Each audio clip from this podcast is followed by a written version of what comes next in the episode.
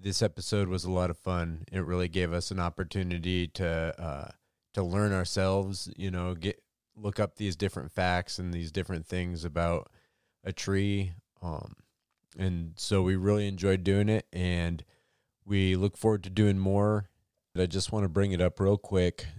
We confuse the terms red ring rot and gray or brown sap rot. Red ring rot's the little brown mushrooms that that mainly feeds off of already dead wood, where the sap rot is what kind of gets in between the rings and uh, makes it really dangerous uh, compared to the red ring rot, which usually just because you see those mushrooms doesn't mean the tree's dead or dying. You see the little white poof balls, that's the brown sap rot, and that can have bigger effects. We kind of confused some of those terms while we were talking about it. So I just wanted to throw that out there in case you hear us uh, making mistakes. Yes, we did make mistakes. Probably not the first, probably not the last. We'll do our best to correct them when we realize it, but uh, just wanted to throw it out there. With anything new, uh, reach out to us. Tell us what you think. We want to give you what you guys want to hear. We want to help you in whatever way we'll help you. Our goal is to uh, build the community. And one of the things that we've heard is that people wanted to have some episodes where we just focus in on a tree and kind of break that down. So we figured we'd give it a shot. Hopefully, you guys enjoyed it. Like always, uh, if you could take some time to share the episodes, do all that, it it's great to see all the interaction on social media. We've been doing the Hawaiian Shirt Fridays, and we've been getting feedback. People seem to like it, so we're gonna keep doing it. And this episode is an example of something where you guys give us feedback, and uh, hopefully, it turns out how you like it. So, without further ado, gonna take care of some business and then get right to it. This podcast is for informational purposes only. It is not, nor is it intended to be, a substitute for professional arboriculture advice and should never be relied upon to perform or direct arboricultural work. The Tree Thinking Podcast makes no representations as to the accuracy, completeness, or suitability of any information on this podcast will not be liable for any damages arising from the use of any information in the practice of arboriculture or tree work. The views and opinions expressed in this podcast are those of the guests, and their appearance on the podcast does not imply an endorsement of them or any entity they represent. The podcast and its hosts are not to be held responsible for misuse, cited, and or uncited copies of the content within this podcast by others. The Tree Thinking Podcast may not be reproduced or distributed without the express written consent of the Tree Thinking Podcast. Don't mess up the voodoo. All right, are we all ready? Yep.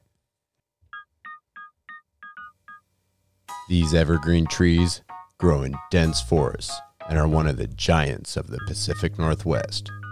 They are surrounded by legend and have helped build our cities. They are one of the tallest trees in the world, and some believe the tallest ever recorded.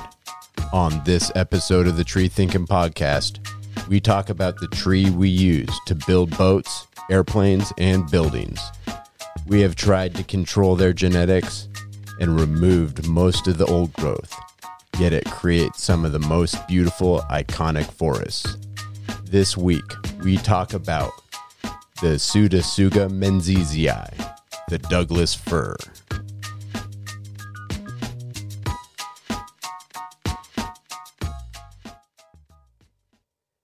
All right. So this week we got something new. This will be our first uh, Tree of the Month episode. I'm pretty stoked about that. But before we get too far into it, I'm Andrew. Jamie. Eric. And Corey. And uh, yeah, like I said, this will be the first one. We've been listening to the feedback we've been getting, and one of the things that we've been getting is people want kind of a tree episode. Um, there's other podcasts that are really good at doing this, but if you guys ask for it, you're gonna get it. So, and you'll get it at a subpar level from the other places. Check out Completely Arbitrary. Yeah. Great podcast. Those guys are awesome. Yeah. Like normal, don't listen to Corey. um, and yeah, I'm I'm really stoked about this. This will be fun. It's a little something different, a little something new, but it's hundred percent related to what we do. Um, so I say we get right into it, and we got Eric here. He is a master of tree knowledge. So, uh, take it away. What do you got about the Doug fir? Well, hey, thanks for having me here tonight. And yeah, I'm really excited to talk about this. This is really one of my favorite trees and probably uh, the most iconic tree that we have here in the Pacific Northwest. I think that's that's pretty fair to say. And um, a tree that at this point has uh, really spread all over the globe. I mean, it's uh, used as a forestry tree now in most of the northern hemisphere and even the southern hemisphere in places like New Zealand. So I mean, it's it really is a a tree that is widespread and probably it's fair to say integral to modern civilization. So yeah, really excited to be covering this one tonight. Cool. Yeah, this will be a good one. Um, and so we're going to try to do this in a few different sections. You know, we were trying to figure out how we're going to break down a tree, and there's a lot that goes into telling the story of a tree. You know, we got we got kind of how do you identify what makes a Doug fir a Doug fir? So we'll get into that a little bit. Get into the history of it. How was it, you know, how was it identified and who found it, all that kind of stuff. And then, you know, some of the stuff that we deal with as arborists is the common pests, the fungus, the things that uh, kind of attack the tree. And then we'll try to finish up with some uh, some random facts about it. So let's see. To get into it, well, let's start with ID, which I think everybody knows the Doug fir as, you know, it is like the big Christmas tree shaped tree. It's just that classic conifer. I think most people, when they think about a conifer, the first thing they think about is a Doug fir, that shape for the most part. It has red needles, right? yeah. if it's not doing too well, it does. yeah. Well, th- those are the ones I'm more familiar with. Actually, I've seen a lot of red uh, red needles after the heat dome. that we Yeah, just yeah, had. Yeah, Yeah. no kidding. We're in one right now too. Yeah. Oh, very hot. Yeah, we're in a uh, literally. Well, it's not a dome. Yeah, the heat garage. Yeah. it's uh, it's hundred degrees in Eugene today. And it's 130 degrees in this garage right now. I was about to say we are all sweating. This is we had the uh, hot uh, hot episode earlier, and that was nothing compared to this. Yeah. Holy smokes! We'll see how this goes. We So- might need to take a few breaks. It's a sweat lodge. Yeah. experience. minus, the, minus the peyote, unfortunately. what? cool. So, yeah, let's just start off. You walk up to a Doug fir. What are you? What are you seeing? Well, I, Anyone? I brought in some samples here, so Oh, yeah. you're seeing the uh, the blue green uh, foliage. That's one of the first things that I'm going to notice, and then the very distinctive, um, just kind of. I don't know how you describe that. It's kind of jagged. It doesn't have like it's a, a uniform like straight up and down trunk, but there's no like rhyme or reason to some of the branches because some are coming out at weird angles. You've got these weird reiterations going on. Some of them are drooping down. Some of them are drooping down and then coming back up. Like it's just it kind of defies a like a a, a box, I guess, that you'd want Yeah. to put it in. Yeah, I think Mhm. like classic mature Douglas fir, you see like the, the lower canopy with really droopy branches, and then once you get really up toward the top, they almost ascend, Yes. kind of Yeah. totally shift. really from uh, an old growth standpoint too. I mean, when you look at, at their, the way that they're structured, it's one of the most complex trees. And you kind of touched on it, Corey, with the, the reiterations, the multiple tops. Um, you know, they're notorious for kind of blowing their tops out somewhere just past 300 feet, and then they just turn into these wolfy trees with with multiple leaders and just uh, really, really complex structure, which is what I love about them. Yeah, yeah, no, and it's kind of interesting because when they start out small, they're they almost look alike. All of them look the same. Mm-hmm. You know, when they're the first little saplings, but the bigger they get, the more character they get. It's like they, you know, they get a personality. And if if you've ever, you know, if you're the type that's gone out and climbed and got to know these big old growth trees, you know, they all have a different name, and the different name will kind of be along with their personality. You know, they it, it's kind of interesting. Yeah, yeah. different uh, u- uh, unique uh, beings for sure. And going back to the the juvenile state, you know, in that juvenile state, again, they all do look pretty much the same. You know, they're all very similar. And then they have that juvenile bark with those blisters going on, that very distinctive juvenile blister bark that they don't that they they, they will lose when they get that more uh, um, older bark, I guess, mature bark. Yeah, well, when when they get older, the bark c- kind of becomes these giant platelets that you know you they're not the, you know it's not like some of the cedars where the, it'll shed off. You know, they're solid attached. These big platelets that kind of run long up the tree. You know, and kind of weave in and out of each other. But uh, you know that like the big old firs, you almost feel like you could rock climb up them. You know? Oh, sure. Yeah. And that bark is so thick Mm-hmm. on those old growth. I mean, it's it's fair to say probably anywhere from eight to 12 inches thick on a really old tree. Oh, yeah. Yeah, which is a great fire adapted response that they have. Like they're pretty bomb proof trees when they're you know mature like that. As long as you don't scorch the foliage and it doesn't get too hot. Like if you just get a fire up against the base of it, it's not going to hurt it. Yeah, and you can wear your spikes while pruning it. Yeah, it's great. It's great. Bark's really thick. Even on those like eight, 10 inch diameter Yeah, ones. Yeah, no, it's Yeah. no worries. Hell, you can, you can cut little notches on your way up and just climb up. cool. So we kind of talked about the crown, the branch structure. Uh, mature trees are what, like 80, 200 feet tall. You know, they get taller than that, obviously, but like Yeah. your typical fir. Yeah, yeah. I think about uh, 200 feet is when they start really becoming a big Doug fir. Yeah. I would Yeah. say so, yeah. You know, it's at about that point. You know, like you were saying, 300 is where they start, you know, really breaking out and sending out reiterations.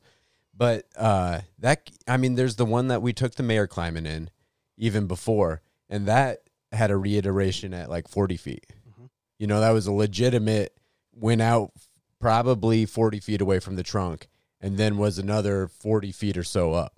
And Nice. probably what a foot to 14 inches in diameter when it when it started to make that vertical ascent. Yeah. I mean, and it's, it's, and it's the, a small tree growing in a tree. the branch Yeah, was even fatter. That, oh, the- that's just the yes, reiteration. That's just the reiteration. yeah, yeah, That's such a cool tree. Yeah, it was an amazing tree, and, and for urban uh, settings, about 200 feet is really max. You know, when we look Right. at, we have lidar, good lidar data on you know places like Portland and Eugene, Oregon, and we know that they're you know, I, I believe Portland has one that's probably in the 220 to 250 range, which is exceptional. I think that's in Forest Park, if I'm if I'm not mistaken. In Eugene, I think we have a few in Hendricks Park that are are pushing 200, maybe just a little bit over. Uh, but that seems to be it for, for really an urban tree. And, I, and I may have removed the tallest Doug fir in Eugene. Oh, man. probably Oh, 10, no. 10, 15 years ago. Tree killer. It was it was actually in right across from where we took the mayor climbing. Okay. It was in those apartment complexes right there, and we took care of all the trees. I bet Sperry still does. And it was just this massive fir that was starting to lift the building up and do all kinds of trouble to it. So we had to go out and remove it. And it, it was definitely the tallest tree I've removed. And we measured it, and it was somewhere between 220 and 230 when we measured it from the ground. Jeez. Yeah, it was an absolute monster. I felt horrible. But yeah, I was up it and you know, across the street from those big ones we climbed and those were 170, right? right. They were one 165 and 175, I believe, the two trees respectively. Yeah, and from the top I was like I am easily in the tallest tree around that I can, you know, that you can at a certain point you can't really tell Right. how tall it is, but like it was towering over everything. Honestly, if I had a, a, a 230 foot tall Doug fir on my property that was pushing up my house, I would move the house. Yeah. I mean, it 100%. really that you know that tree is irreplaceable. Houses are you know they're not a dime a dozen. If you've looked at real estate prices Not, not, not anymore. but but you know uh, it would be hard to make that justification for for me. Yeah, Yeah. no, I I I think that's fair. Yeah, Although it's it's interesting, and I'm not justifying it. You know, I think I would not support removing that tree. I obviously did it. It's one of those things that everybody that does tree work, you know, uh, kind of has to grapple with at some point. Is removing big, beautiful, amazing trees, and you know, there's a lot of factors that go into it. I've removed some beautiful trees, and I've walked away from trees, and there's multiple reasons why both happen. And now I can't remember where I was going with that. well, talking to tall trees, Eric, you're a bit of a big tree hunter. Um, it says the tallest one is in Coos County at 329 feet.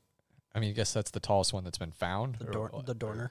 the Doerner fir or the Brummett fir, Brummett. you know, which is uh, I, I prefer the, the name Brummett, but it's commonly known as Doerner. Uh, Brummett was just uh, the the botanist that found it, so I, I Gotcha. tend to appreciate that. But uh, it's a, it's a big tree, and It's that's the tallest huge. one, the tallest tree in No. Oregon right now. I think. It I I, think it's the tallest fir. it's the tallest fir, Yeah, correct? Doug uh, fir. Doug fir, Yeah. correct? Yeah, um, but tallest known. You know, there. Yeah. Yeah. Um, I mean, there. Think about when we talk about 329 feet and actually getting shorter, right? Because the, the the crown is clearly dying back. It it has probably a um, even above that 300 and well i- i- above the live foliage at this point. There's probably a good 40 plus feet of, of just dead. Top. oh wow, I mean, it's it's declining. The trees, in, it's naturally retrenching itself.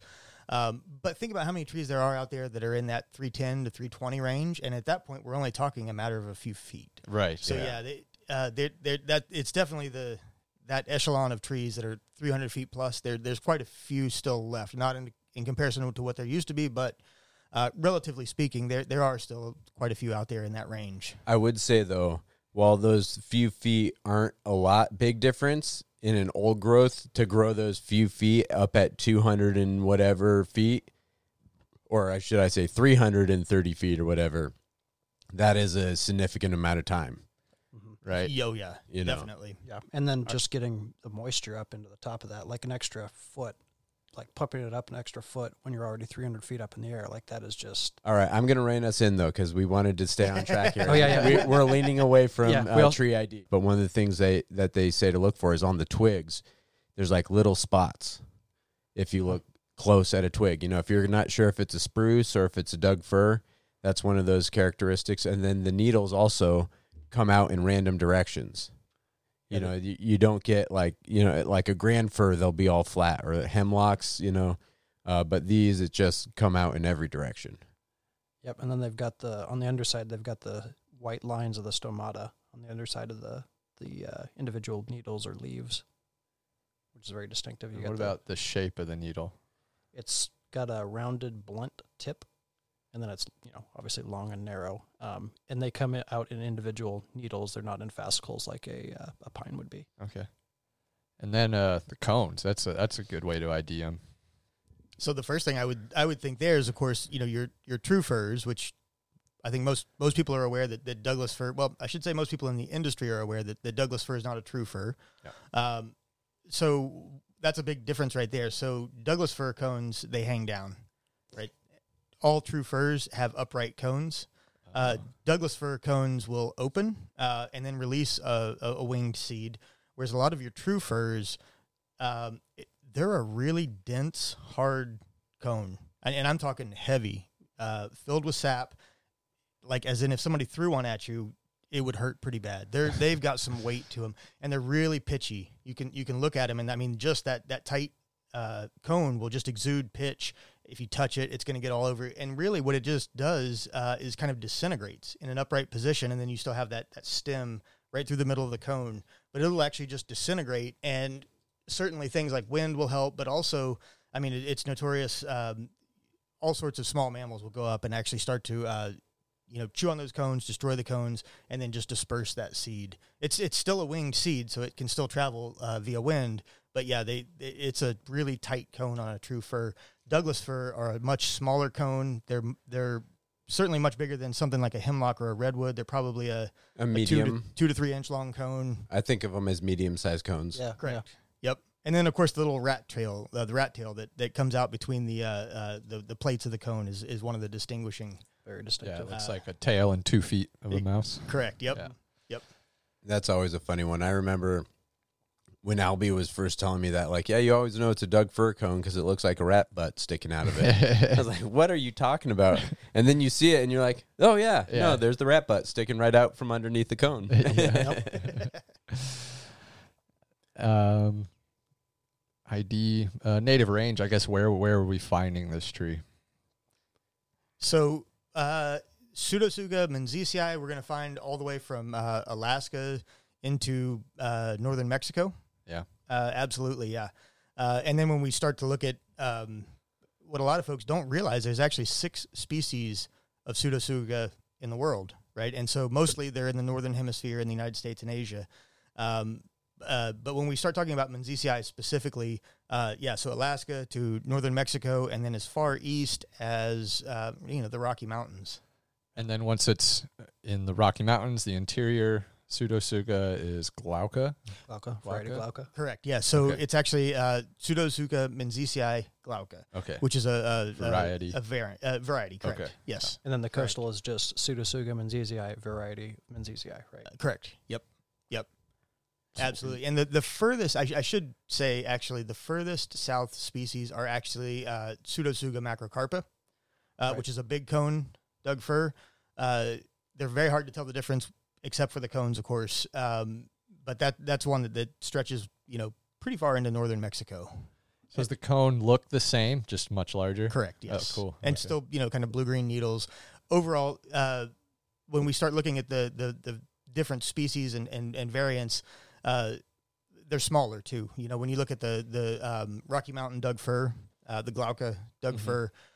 That's maybe 150 feet. Is probably a bit, would be about the biggest you would see, even even in our climate. So even if you take those trees out of their, their native environment and bring them here, probably about 150 feet might be the biggest you'd you'd see. Yeah, and they they are distinctively different from the valley or the the coastal Doug fir. I, I was just in Yellowstone, and that's you know they're supremely populated with those. That's like the Mhm. pretty much the main tree that you'll see over there. And they're like you look at them and you can tell it's a Doug fir, but it's like yeah, this is different than Oh. the Doug fir. And we do have, um, I, I should say, yeah, absolutely. We do have uh, Menziesii glauca native in Oregon. Mhm. So yeah, Southern Oregon, uh, inland Southern Oregon, you'll absolutely find that. Cool. Nice. And then I feel like we can move on to history a bit because you brought up that the Doug fir. I think this kind of bleeds into history. The Doug fir is not actually a fir, right? Yeah.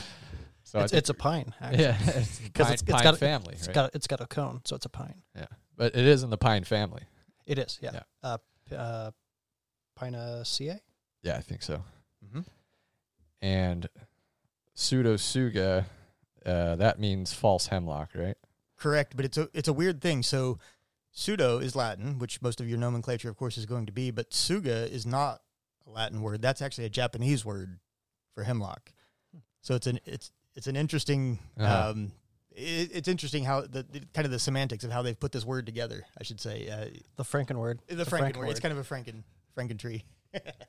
Well, and I correct me if I'm wrong, but one thing I heard is all hemlocks kind of the top bows over a little bit. Yep. And that's how you can recognize that the Doug fir is a hemlock is because the the topmost point of the Doug fir will just kind of it's not No, no, no, no. They're very erect. Very, Are they? very straight up. Yep. okay. Uh, thanks for correcting me. no, worries, no worries.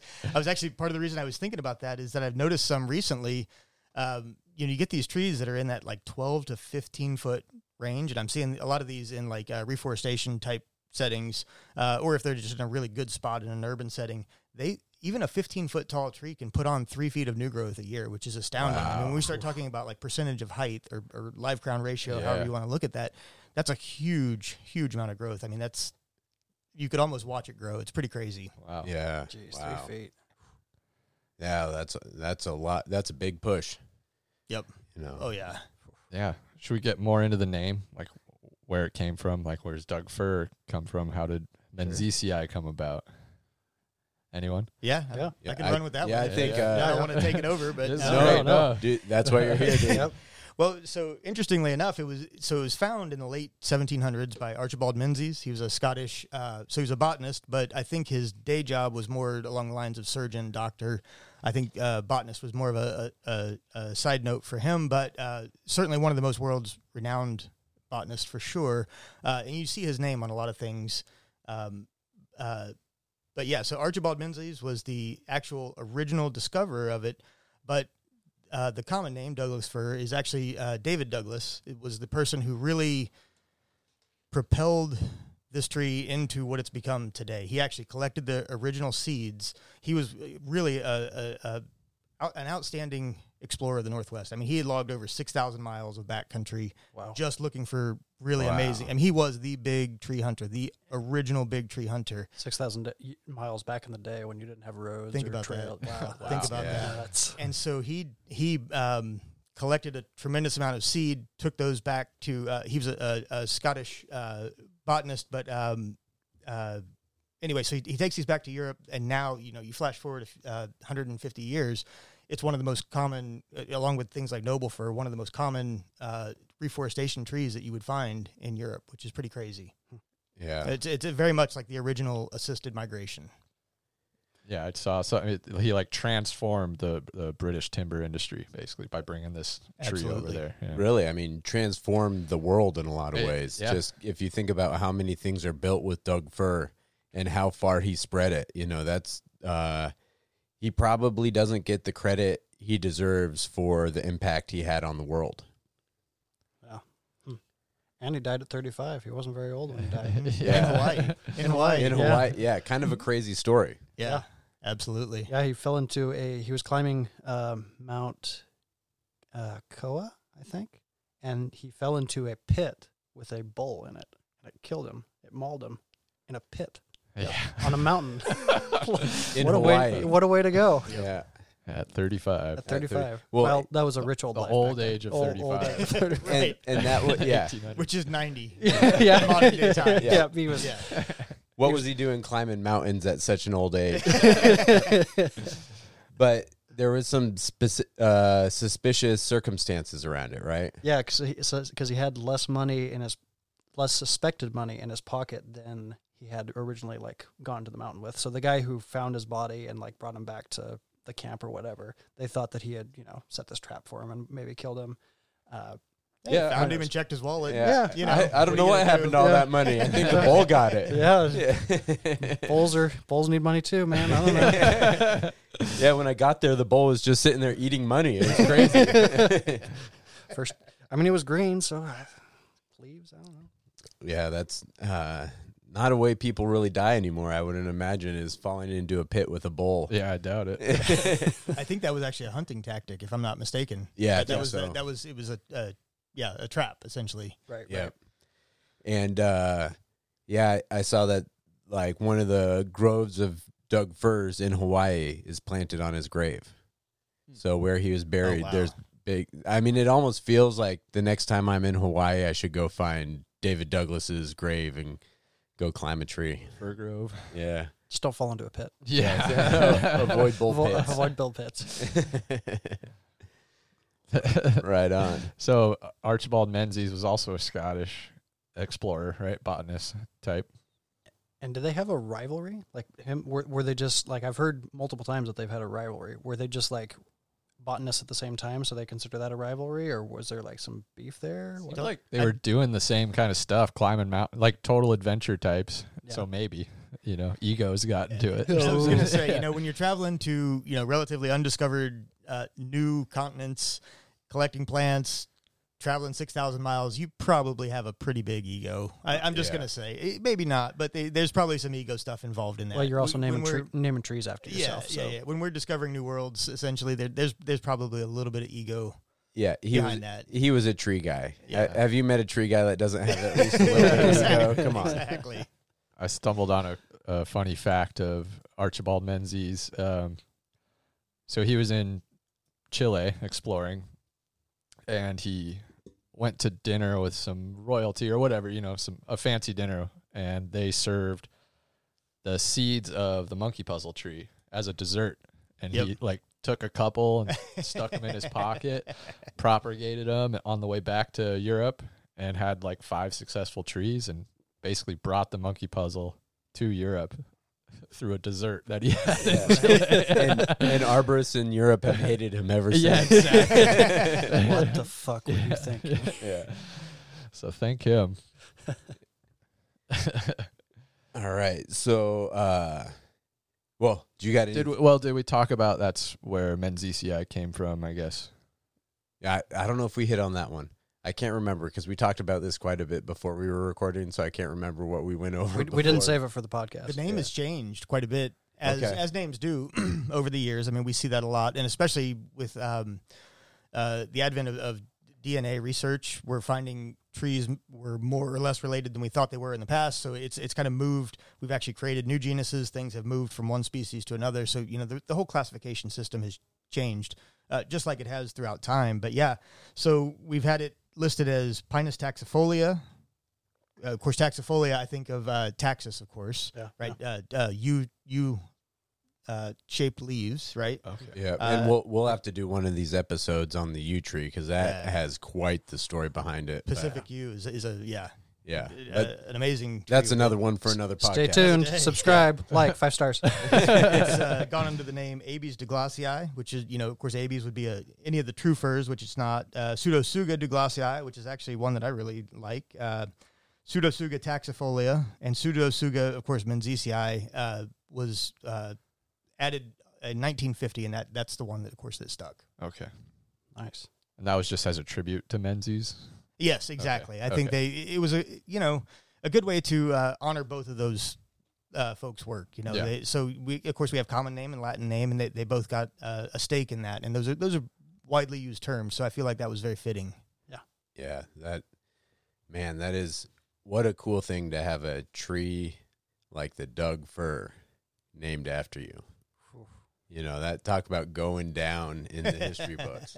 But I guess your son has that, so So it, it, it goes both ways, you know. I mean, it's uh, uh, uh, here we have this this amazing botanist and this amazing uh, tree that was named after him, uh, and then because of uh, the impact that this tree has had on me in, in my life, I mean, it's really what one of the things that, that brought me to the Pacific Northwest. I actually named my son after the tree, so it's pretty pretty awesome to have that uh, reciprocated. So, but it is a nod to both the uh, the amazing tree and the, the botanist himself. So Oh, yeah. Awesome. I, you know, I read that uh, gentleman's life story, and, and it, it's pretty amazing when you think about that. I mean, I'm I'm a backcountry person. I'm a big tree hunter, and I just uh, I couldn't think of a, a a better slice of time to actually have lived in, and, and to have that task ahead of you is just basically go explore the Pacific Northwest, bring back seeds.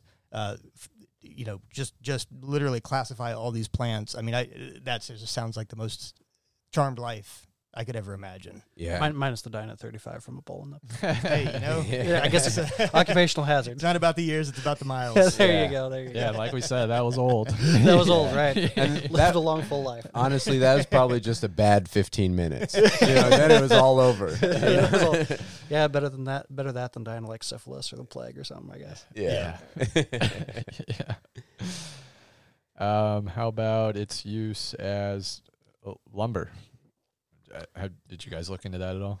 Chances They- are, if you're going to Lowe's or Home Depot Yeah. or Jerry's or, or wherever you uh, shop for lumber, you're you're probably buying Doug fir if you're buying uh, framing material for sure. yeah. Thirty-five percent of the wood that is exported from the United States is Doug fir. Like it is, Wow. it is a huge, like for building for everything. Like you can get it in long lengths, you can get it in short lengths.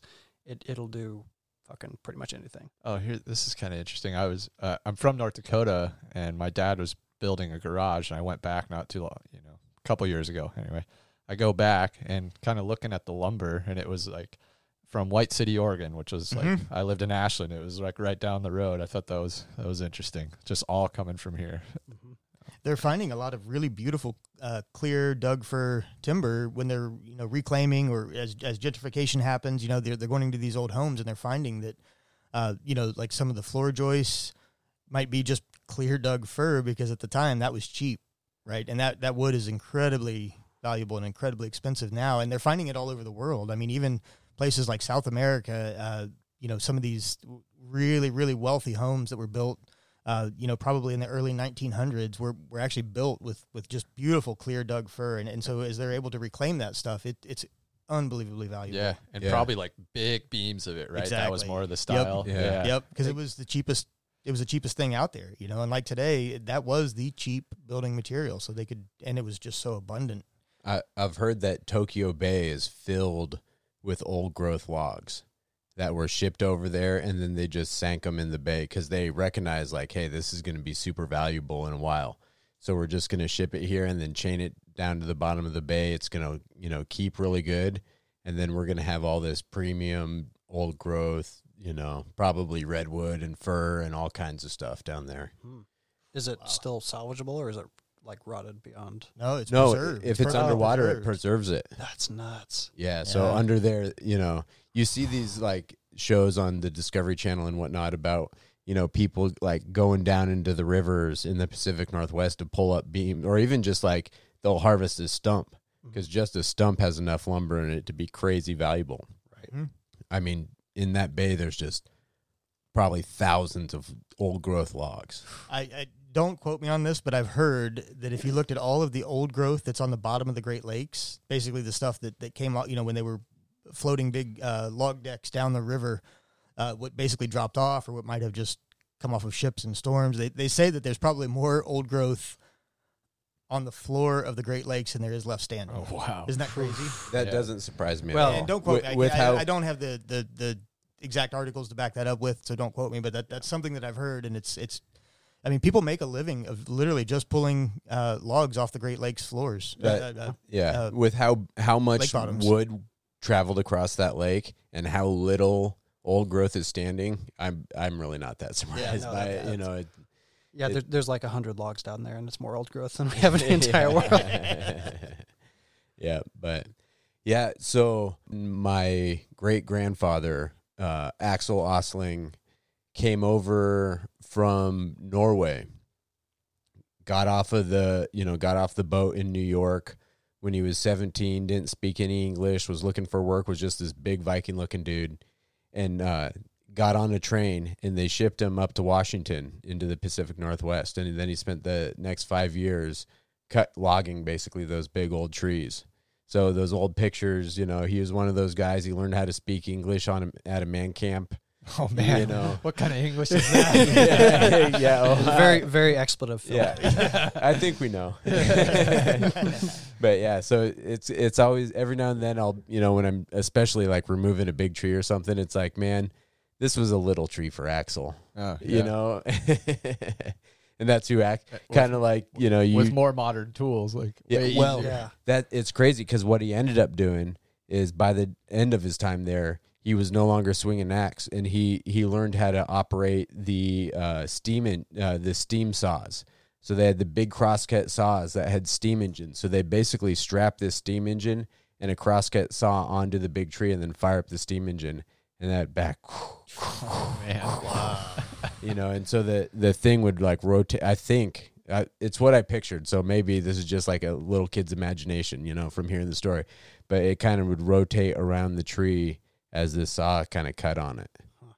You know Wow. because because the trees were so big and they didn't have chainsaws it was more energy efficient to actually like strap and build a little steam engine with a blade on it on the tree than actually just swing a saw or just you know you think about a tree anybody who's used a cross crosscut saw knows that is hard work Oh yeah. you know so is that a misery whip or is that something different? no I that's a misery misery whip That's yeah. a misery whip. yeah The aptly named. exactly but yeah um so a little a little piece of history that i i saw um in lynn valley there was the tallest tree well maybe not the tallest tree the most reliable tallest tree ever recorded was 415 feet measured on the ground now i was talking to corey about this earlier today and he found something about something that was even bigger and i I read a, a little splurge around, not as much because what I when I started reading it, it was saying it's not very reliable.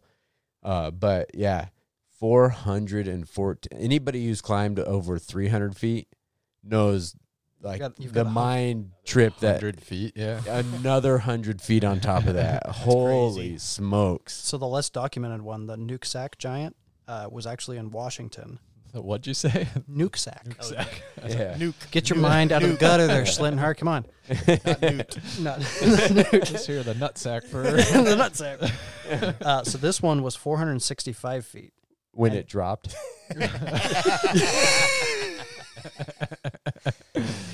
Jesus Christ. um, and 34 feet in circumference, not diameter, circumference. thirty-four feet. 34 feet. It produced more than 96,000 board feet of lumber. But it's it was this happened in uh, 1897, so six years before the Lynn uh, Lynn Valley tree, because Yeah, that was in 1902. 1902. Okay, five years. Um, but this one, I guess it was less documented. They had less. They put a tape to it, but you know, loggers But still, how how how tall for 465. So That's let let's say they're off by twenty feet, and when measuring something, I mean you're measuring something pretty big, so I could see enough wave in that thing to be off twenty. You have to go around a branch and whatever. Yeah, still being off twenty feet, man, that is a big fucking tree, Yeah. you know. And then whole, and you think about you know a hundred foot fir tree. That that's a pretty big tree, but that's not a big tree yet, not a big fir tree yet, you know.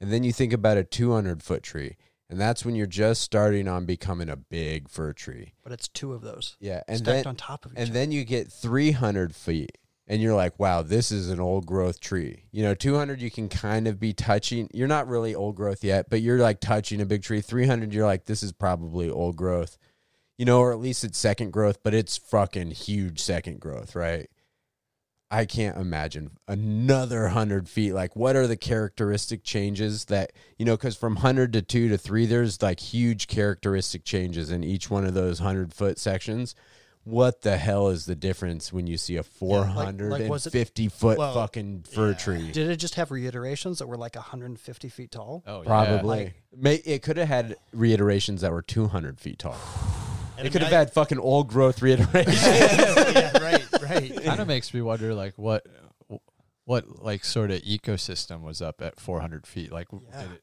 it changed, that's another hundred feet in the air. Like Well, it's dead now. so yeah, it doesn't exactly. matter. Like, yeah. That's where Fern Gully was. Yeah. Little pixies and stuff. Yeah. But yeah, and imagine that. l- So like, um, thinking about the modern Doug fir with the tr- uh, the tree vole, like th- there will be entire generations in a tree that never leave that individual tree. Like what what was destroyed when that tree, that 415, Oh, my 465 foot tree fell to the ground? Like what what was lost Yeah. when that happened? there there could have been a a little rodent or something that had been up there for you know like a thousand years of life cycles had like been in that tree Evolved in that Yeah. fir. An entire rodent civilization was at the top of this tree. you know something crazy like that and is not even like out of the realm of possibility this isn't like i'm gonna stretch and try to picture like it is it is totally possible Hmm. you know like crazy I saw the Brummitt fir is 36 foot circ- circumference. It's a big tree. Yeah. It's a big tree. yeah it's a monster. So put to put It's- that in. Oh, go ahead. Oh, I was just gonna say, and it's hidden deep. Oh it's yeah. deep in the the uh, Coquille drainage. That's that's a really remote. That's probably some of the most remote coastal forest left, uh, you know, outside of like say Northern California. But when you look at Oregon and Washington, that that's some pretty remote area down in there, uh, and it's just tucked. It's it's actually really hard to find. There are uh, trails to it, or did you kind of bushwhack your? There- Well, so there's a, there, you know, the, the trail itself is actually fairly short. It's probably less than two miles, let's say, but just the network of roads to get back in there. oh and yeah, yeah. What we what happened was we kept running into all these roads that were decommissioned. Mm. Uh, so we started to actually come up from the east fork of the Coquille heading north, and we really just got completely stymied, and then had to take this long kind of uh, ridiculous way to get to it, which actually set us back almost two hours. Uh, yeah, when we went to visit that tree, it was pretty uh, pretty amazing how tucked back in there it was. Hmm. hence it still being there Exactly, exactly, and the whole grove, the the whole trail system. I mean that that tree may be the tallest, but it's not even close to the nicest. When we talk about uh, structure or architecture, it's not even close to the nicest tree in that grove.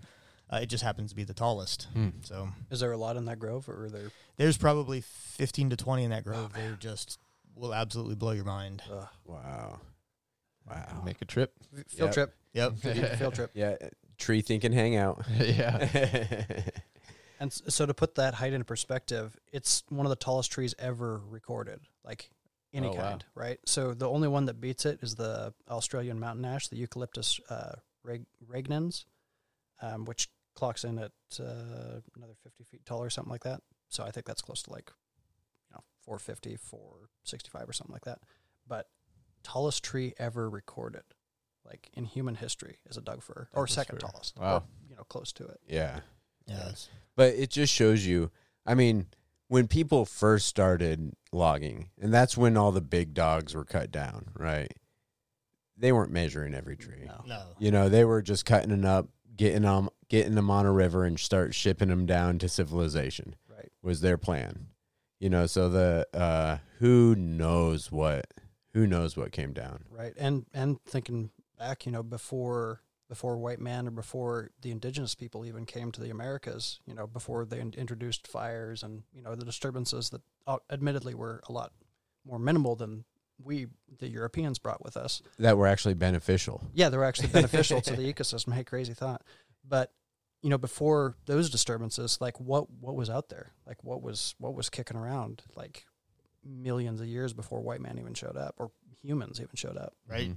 Just nothing but forests, you know, Yeah. to just grow. I mean, with no no interruptions, really. I mean, you'd have things, of course, natural occurrences, earthquakes, fi- uh, forest fires, those sorts of things. But really, yeah, yeah, no disturbance. Um, it's it- really the sky's the limit. I mean, it, it gets to the point of really, you know, you have uh, tree can only translocate water so high, right? We kind of talked about that a little bit earlier. So then beyond that, it just it just becomes uh, the environmental conditions that are around it. You know, I'm I'm envisioning these 400 plus foot tall trees are probably somewhere you know near the 45th parallel, parallel or just north of that. You know, up in some some valley or some ravine. Uh, you know, where the roots are down in the uh, creek bed or, or down, just down at the bottom of the drainage, and they've got really good protection. You know, I- that that I just have this vision of that 415 foot tree up, even up in BC somewhere, just in this really kind of foggy, misty ravine. Yeah. uh, that, that is not uh, encumbered by high winds, uh, not encumbered by drought, nothing like that. I mean, just absolutely able to to to reach its full potential. I mean, at that point, at 400 uh, feet in the air, you know, it's taking in water from from uh, through the stomata. Yeah. It's it's not pushing it that far uh, all the way from the roots. Well, and so what you're describing are the conditions that are necessary. Exactly. Not not optimal, but necessary for a tree to get that big. You have to have the protection from the wind, so you need to be in a valley. Plus, that's like what ex- what you're saying, where the water's kind of running down to it. So you know the amount of moisture it, a tree like that requires.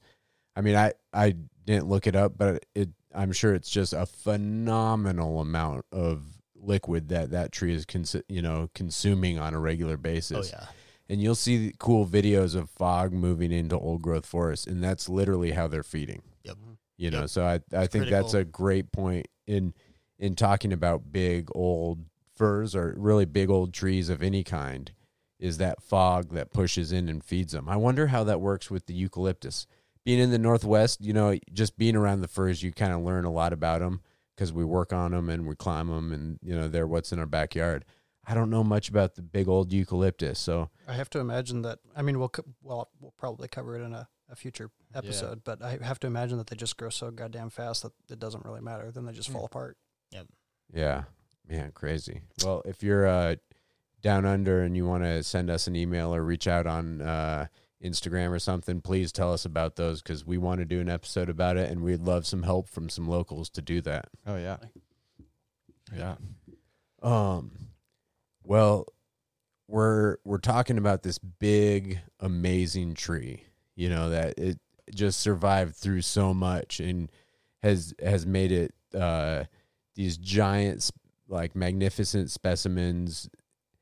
What are the things that can harm it? Like what what do these things have to watch out for? What are what are some of the common problems? Um, you know the right now we see a bunch of fir die back in the forests around us in the valley and in the hills around the valley you know and there's the uh there's the beetle the fir beetles there's a bunch of stuff but what do you guys think of when you when you hear about uh problems for these Doug firs Before we get too far in that, do you mind if we take a break, a quick break? no i think this is about perfect time so Okay. yeah Cool. gonna take a b- quick beer break and then we'll be back to it Break, break, break, break, break, break, break, break, break, break. All right. we're back.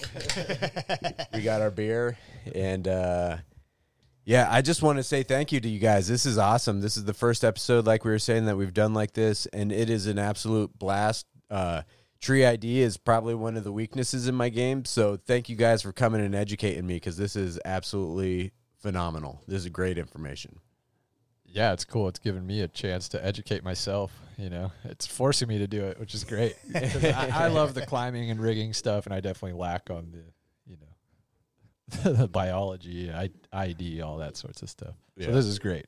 It's great. Um, and probably one of the places where that knowledge crosses over the best for climbers is understanding the defects, how how these things attack trees.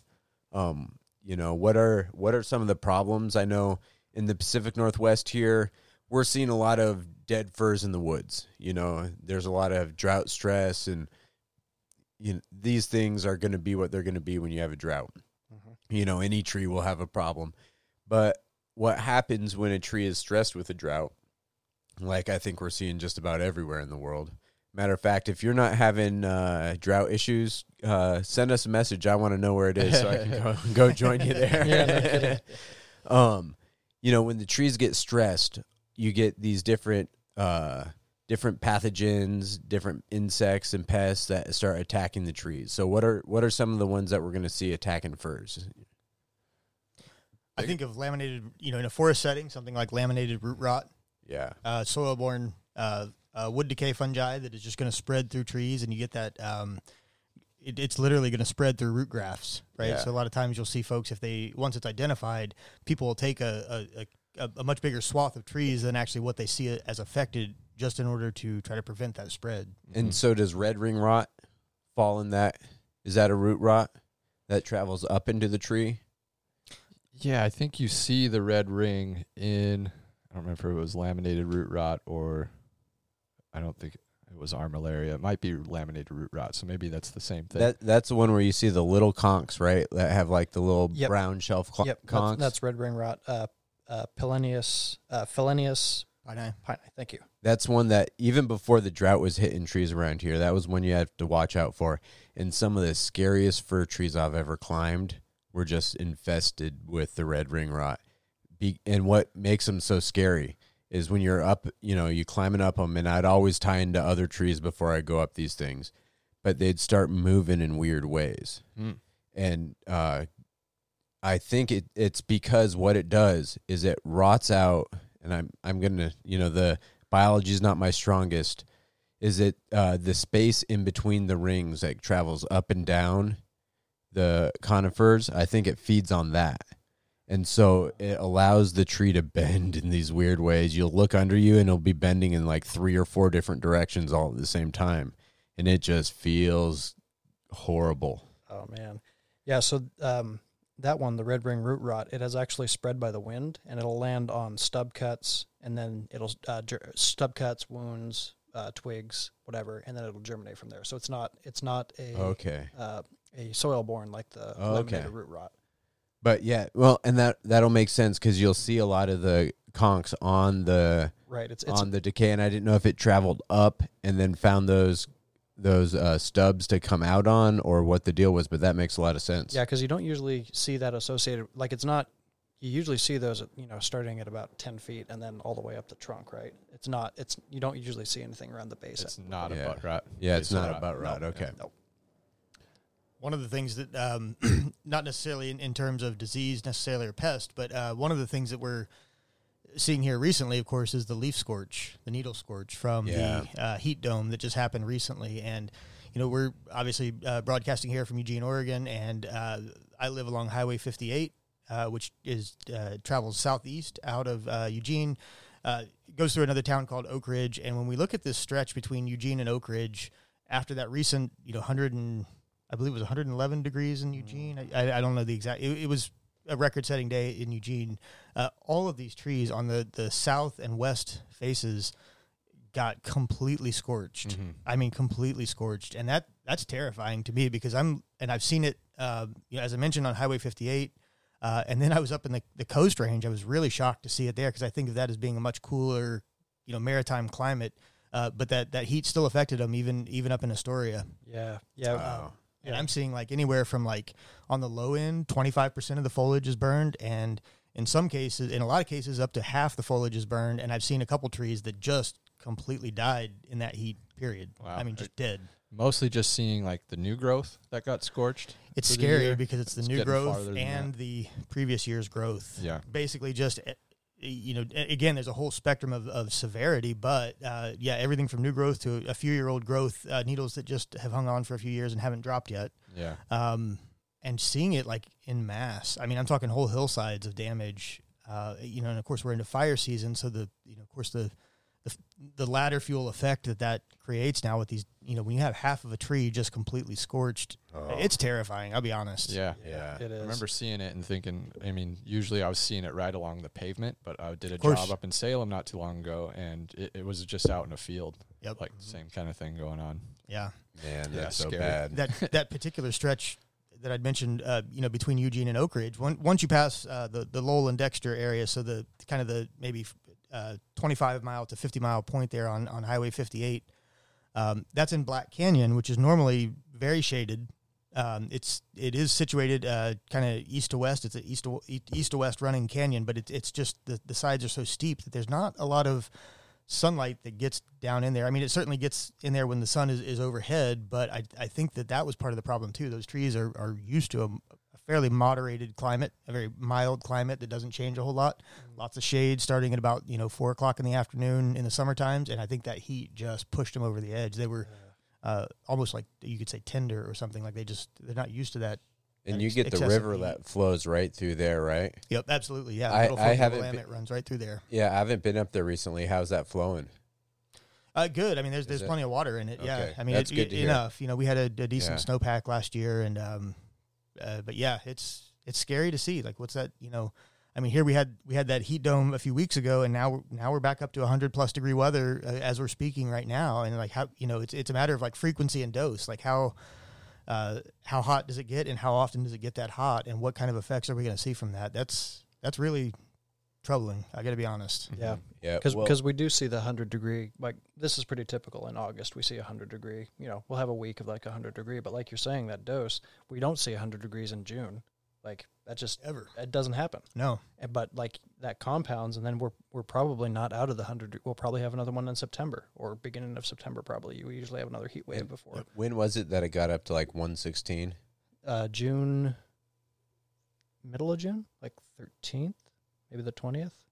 Somewhere in there, yeah. Yeah, that's Yep. crazy mm-hmm. for it We to had get that yeah. hot that early.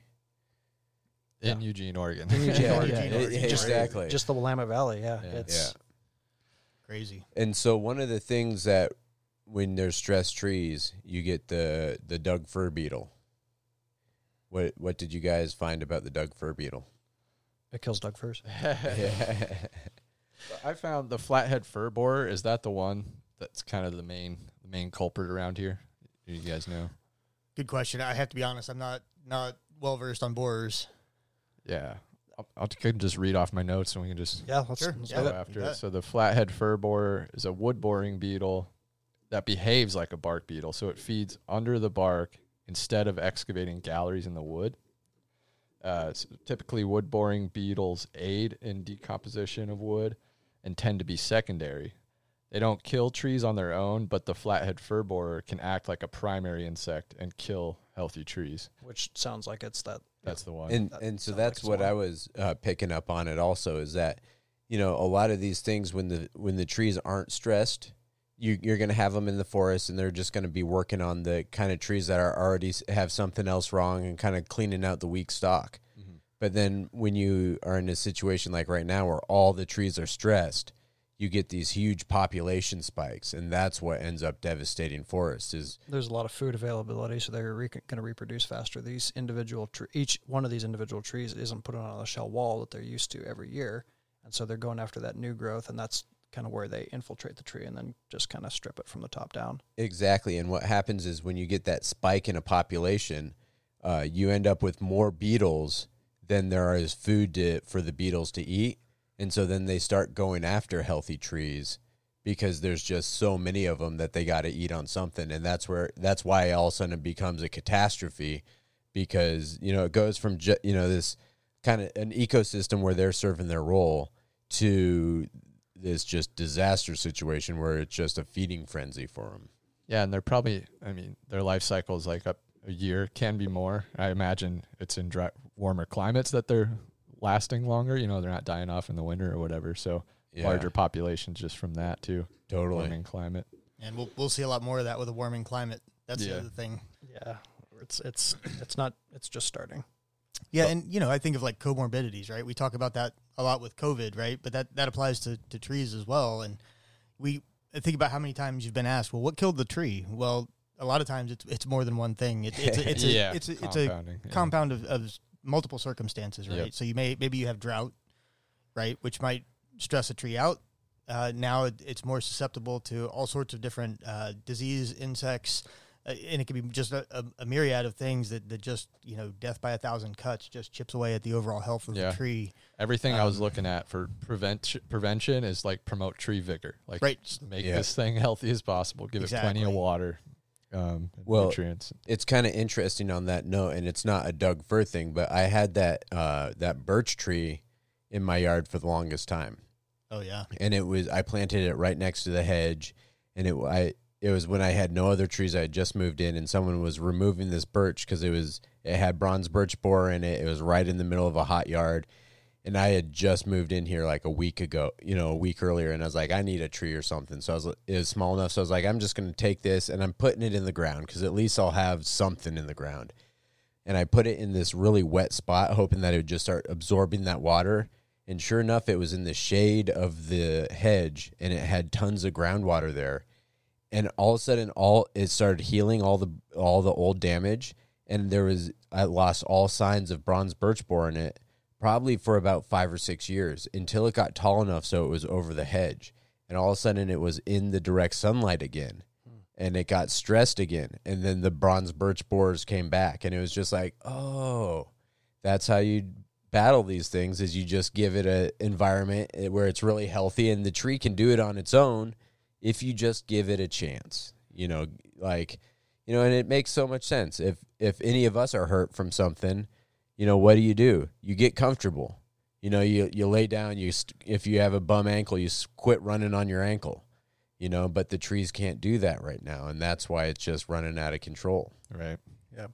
Uh, so I was looking it up a little bit, and uh, the Douglas fir beetle is different than the flathead borer, but very similar. Um, you know, pathology, very similar systems. You know, they're going after drought stressed trees, um, ones that have root rot disease, overcrowding. Like all of these contribute to it, but again, drought is the big thing. So you know, they're they're very much, very much the same as as uh, that insect. You know, very Mhm. same, very similar like pathology and. Um, if their life cycles are similar because i think that's important to know i wrote some of that stuff down because you'd get like people worried maybe if you and it's a good question if uh, a fir was killed by a beetle you chip it they want the wood chips on their property but they're concerned about the beetle being in there still or whatever you know Right, get right. all the wood out of here Yeah, yeah. so i think like knowing the life cycle is kind of important and uh, it says they live up to one year it can be longer we kind of touched on that so they emerge in spring. This is the flathead fir borer. Maybe the one you're talking about is a little different, but they emerge in the spring and feed on the needles. Then they'll move on to their host tree, and that and there they lay eggs in bark crevices. And as soon as they the larvae hatch, they immediately start boring into the bark. And once they're in there, they feed on cambium and phloem, but don't really enter the sapwood. And late summer is when they move to the outer bark and they overwinter in little pupal cells. Then they emerge as adults the following spring, and so on, so on. Gotcha. The only difference with the the Doug fir beetle is they'll actually lay their eggs inside the gallery, so they'll, Inside. they'll burrow into the tree, lay the eggs as they're you know uh, girdling the tree from the top uh, top down, lay the Okay. eggs, and then they'll th- those eggs will then continue the galleries um, with their life cycle kind of thing. But Okay. you know, again, very similar morph- morphology Yeah, to yeah. yours. Typically, with the fir fir beetle you're talking about, what what was it called? Uh, Douglas fir beetle, Okay, and I'm not even going to try it in the Latin. yeah, yeah. no no i want to hear it what is it Uh, dendro den, dendroctonus pseudo suge. Yeah. Oh, good job you got it That perfect easy. yeah That was easy. got That was easy. perfect. Basically, it.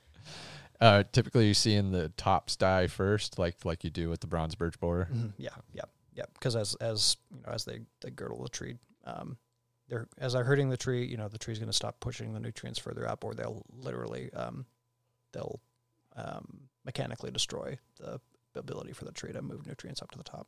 Okay. Cool.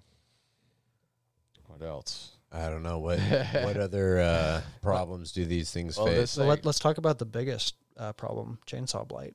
Chainsaw I think that might be the single biggest killer of Doug fir. No, no exaggeration. Like All right. Yeah. So what what are the worst excuses you guys have heard people wanting a, a beautiful fir removed for? pruning to uh, allow clearance for a solar panel. Well, okay, so I understand that one Re- removal for Yeah. a solar panel. because at least they're trying to upgrade to a solar panel. You Yes, know. but you're killing a tree to do it. Yeah, I mean, no, there's totally. just something about that. Yeah, yeah. And and yeah, that's a tough one. You know, and so the other weekend I did a Doug fir job that hurt to do in some ways because it was a topped fir. Now I did not top this fir, right? It was an, an interesting one because it's, it's like everything you're against, Andrew definitely topped this for.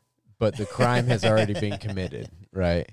It, no, it, it was a, somebody that I know in town who uh, doesn't work tree work anymore, but I remember him from when I first started, and uh, yeah, Their um, little little cowboy with the it, I was it, it was a bummer because they had this beautiful property and they were talking about this amazing oak and you could see where the oak was. There's still this giant stump and you could see the, how the other trees around it. Oh no. You know and he's like oh yeah so and so just removed you know a couple years ago after the ice storm removed the tree and he told me how dangerous it was and how lucky I was it didn't come down on my house and so it was so kind of him to come and remove that tree and it was just like you motherfucker oh it's, By the way, if ah. you're selling beautiful tree removals out of fear, fuck you. Yep. Yeah, there's All right, there's I'm just no, gonna say that Yeah. right now. I'll second that. Yeah, you, like you can you can talk the talk like it's for to feed my family. If I don't do it, somebody else is gonna like Yeah. no Yeah. no. yeah, and and you know what? Reach out. Let's have a conversation. If that's seriously something that you do, like I'm not gonna just say fuck you because cuz I want to understand it. You know, I've heard, I've talked, had many conversations, and call in. We, I will have you on the show, and we can talk about it. Like because that is one of my pet peeves. There is always another way, and sometimes, uh, like I said earlier in the show, I've removed some beautiful trees, and so if you sell me, if you tell me the right story, and I'm I'm on the same page as you, or not even hundred percent on the same page, but enough to say this is your tree, you are hundred percent sold. You know this is this is where we're going. You know we can have that conversation. But if you're the person that's selling the fear if you're around the corner from my house there's this big beautiful maple and we removed a tree in the backyard. Matter of fact i think at least three of us were on that removal. And they were telling us about how uh, an, a local arborist uh, Eric knows who I'm talking about. He's a guy that has a heart attack every night because of all the debt he's into. I'm not going to say any names, Yep. but uh, when these people first moved in, he came out and was like, "Oh, this is a dangerous tree. It's got to go." And it's a big leaf maple. I'll point it out to you. you. We can see it from when we walk out this door. And he told, he's like, "Yep, it's got to go. It's going to be five grand." oh my god, I am so glad that they were smart enough to keep it. On the Yep. Fourth of July, I was over at their place, and we were in the driveway, and everyone's hanging out, sitting out. You know, we're doing the social distance thing, and we're all sitting out in the in the driveway, and we're all in the shade of that tree. And I was just sitting thinking that motherfucker wanted Yep. to cut this tree down so It he is- could get five thousand dollars. And And we've got some serious Jippo yeah, tree services here in town. Yeah. I, I yeah. It- And- it- and it's when- so frustrating. When you really break it down, so okay, you get five grand for that tree, one time removal, and then you get you know whatever else for the stump grind. That's it. Like that. That's your paycheck. It's done. It's not going to pay you anymore, right? If you come out and you prune that tree every three to five years, 1200 1500 whatever, yeah, it's a big tree. it's a big tree. Like you are making a you're serving the property owner better because they have a big beautiful tree there that's not going to fall apart and fall on their house, right? No. You're you're We're addressing the beyond property owner. It's the whole fucking neighborhood. It's Yeah. the city. We need those trees to cool the city. I mean, we could talk about heat island effect, and that might be a whole nother episode in and of itself. Because I, I We're know people we're here. 100 degree weather right now. yeah. yeah, exactly. And that tree is over this street. You know, so it's a prime candidate. You know, but uh, anyways, we don't we don't need to go down that road right now. We digress. yeah, this is Doug Firs, not Big Maples. Yeah. It, if you want to have that conversation with me, give me a call. If you sell tree work out of fear, I would s- love to have a good conversation. And I'm not we, I'm not here to beat up. I want to understand. That way, we can figure out how to help other people find better ways to sell tree work because there are much better ways to sell tree work. I I know people that have been what they do is sell tree work in a positive, non-fear way for the last 30 years and I will have them on the show and we will talk about different ways where we can do it and we will up your game on how to sell tree work. So give you know, if you need it, give us a call. We will have that conversation. The big difference between perceived risk and actual risk. And Yeah. being able to parse those two out is is really important when you're in this game. Yeah. Yeah. And that's one of the reasons I wanted to do the common problems. Thank you, segment. Jamie. this heat's got him Reel us so fired in. up. Reel us back he's, he's ready to go, man. He's ready to uh, fight. He I took don't a, even he took need the whiskey right now. Let's go. he took his shirt off. He's just shadow boxing in the corner over there. But the big reason I wanted to do the main reason I wanted to do the common problem segment is to help people identify the, the actual, you know, issues that are going on. So say we go back to like laminated root rot, which you mentioned, like what how do you how do you identify that? How do you know what's going on there? It's it's very similar um, to other uh, root rot type diseases where you're going to initially notice the dieback in the crown, right? And that's that's pretty common, and, and that's that's probably a statement that we should make. Uh, it's it's um, relevant to certainly Doug fir, but really any tree. That's kind of a, a basic 101. When you when you start to see crown decline, the first place you want to you know and it's a little counterintuitive, but when you see dieback in the top of the tree, the first place you want to start really looking for the problem is actually in the roots, right? Yeah. Um, so that that would be one of the uh, uh, definite signs. a matter of fact, anytime you're diagnosing a tree, start out by looking down. Mhm. That that's the number one rule. Yep. Look down, look up, look at the whole tree, look at the whole picture.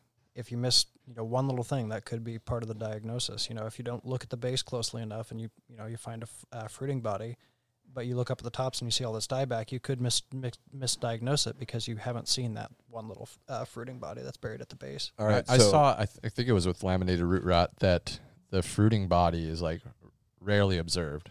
You know, so you, it's not something you're going to see. So I'm just wondering, like, how the, how the heck can I tell that this is laminated root rot? Uh, I, I, saw it I- rots just below the root crown. Uh, the reddish stain, which is why I thought maybe that was the the red The, uh, the red ring rot. that you were talking about, but I think that's something completely different. It, It is. sounds like and with firs, don't you get a bunch of sap dripping out of the trunk? usually with basal, Yeah. uh, or butt rot issues. Yeah, Yeah, that's that's or a bulge.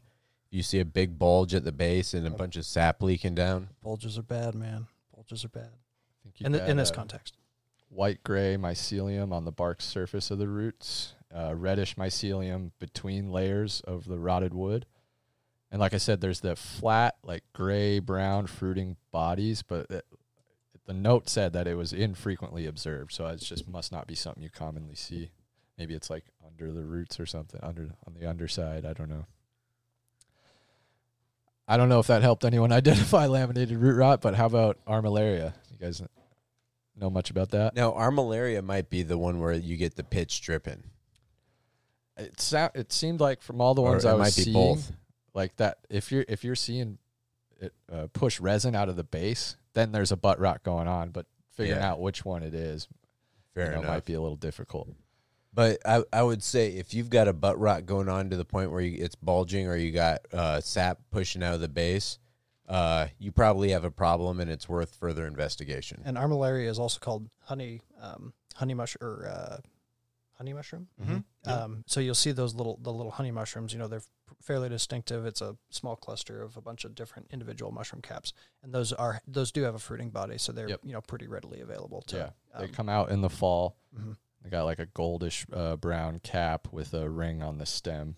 mhm. And I believe they're edible. Yeah. if I'm not mistaken. Yeah, I've never eaten one. I never have either. A tree thinking experience. I guess that's gonna have to much happen as this I fall. just grab mushrooms off the ground, I've never never eaten that one. Well, you eat mostly off a dog poop. Right? yeah. uh, I think it's uh, actually cow poop.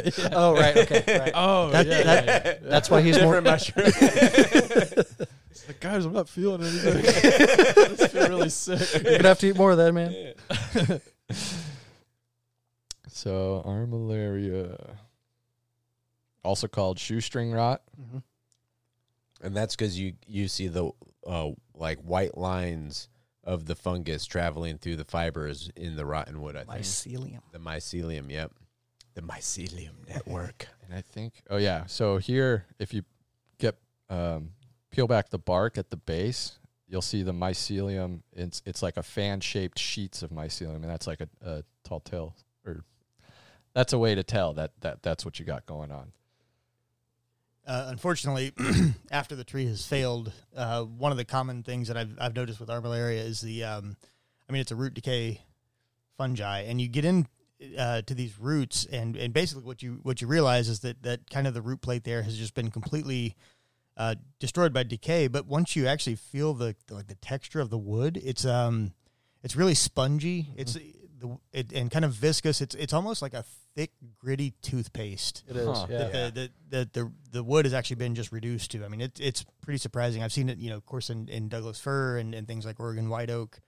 Um, you know, th- a lot of times, especially after uh, disturbances in the roots, you know, a lot of times armillaria, ar- armillaria is widespread. I mean, it's it's it's endophytic. It's it's in the soil in most places, and it's just kind of there waiting for it, its opportunity, right? And then it moves in. And I, I've just seen that so many times where you get into these big fir trees or you get into these, uh, whatever tree has failed from armillaria, and you get in there and you can, I mean, just the, the texture of the wood uh, right there at the at the, the buttress is just, it, it's like thick gritty tooth- Uh-huh. Toothpaste. That's, it's, it's the only way I could describe it. I mean, it's just it, it's surprising, and and you think about it, it's like, uh, and that's the one exception I would say where.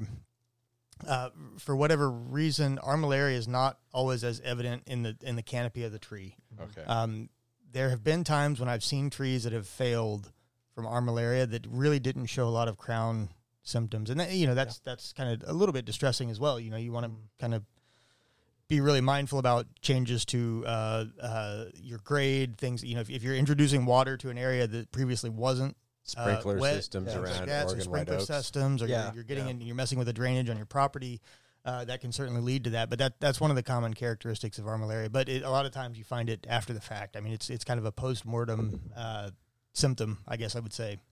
Yeah. I remember hearing a while ago that the armillaria, the honey mushroom, is like one of the largest organisms on Earth. I think it's somewhere here in Oregon. There's this. Oh, yeah, It's a different species. They, they, Yeah, they it got is. multiple species of. Yeah, this one. Armillaria. I've this heard that same thing that armillaria is the biggest organism. Mhm. Yeah, I have I have two, but this is Armillaria Armillaria mellea, okay. M E L L E A. Why you got to bring my daughter into it? Wikipedia did not not me. So I think another one I saw was black stain. Are you guys familiar with that? I am not. Me neither. Just this little bit of research.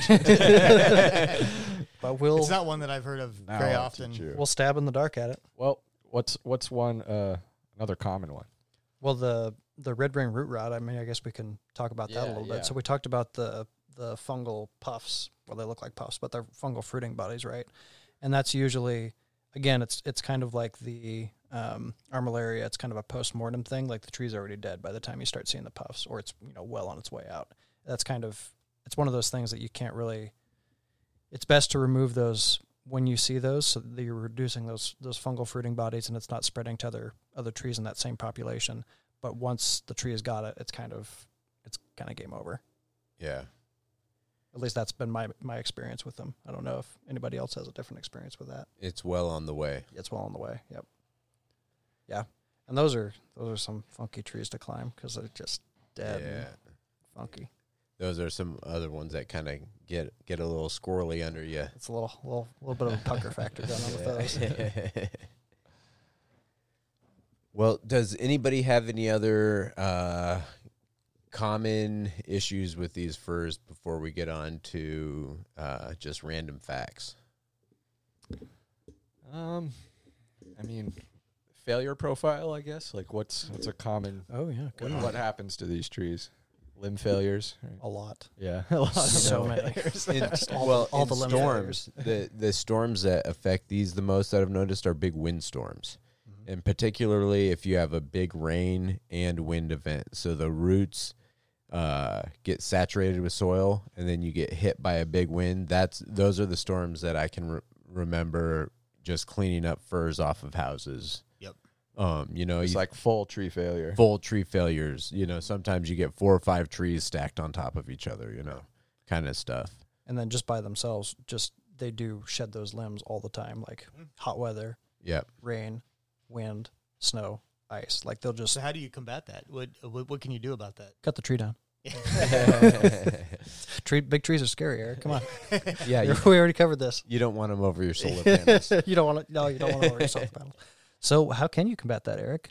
I, th- I think you've done something about about that at your property, haven't you? I have, yeah, I have a bunch of Doug fir on my property, and uh, they were unfortunately planted. I think the closest one to my house is literally six feet away from the foundation, and it's it's over hundred feet tall. You know, I, and I'm fine with it. Um, it it's not uh, affecting the foundation of the house at this point, but it does shed branches, right? And so we we use a technique called tipping, not to be confused with topping, tipping, right? And this is it's super tedious, and I think that a lot of folks. Um, here's the deal it, it's kind of a hard thing to sell because you're not taking a lot of material and you're spending a lot of time doing it right Yeah. and that for somebody who doesn't know a lot about trees that's kind of a hard thing to understand right but i i go up in these trees i'll i'll climb them every few years and i i literally just go through them with a pole pruner and i'm taking uh tips you know and we're talking like thumb size cuts that might be two feet long max Yep. literally off the terminations of every single branch Wow.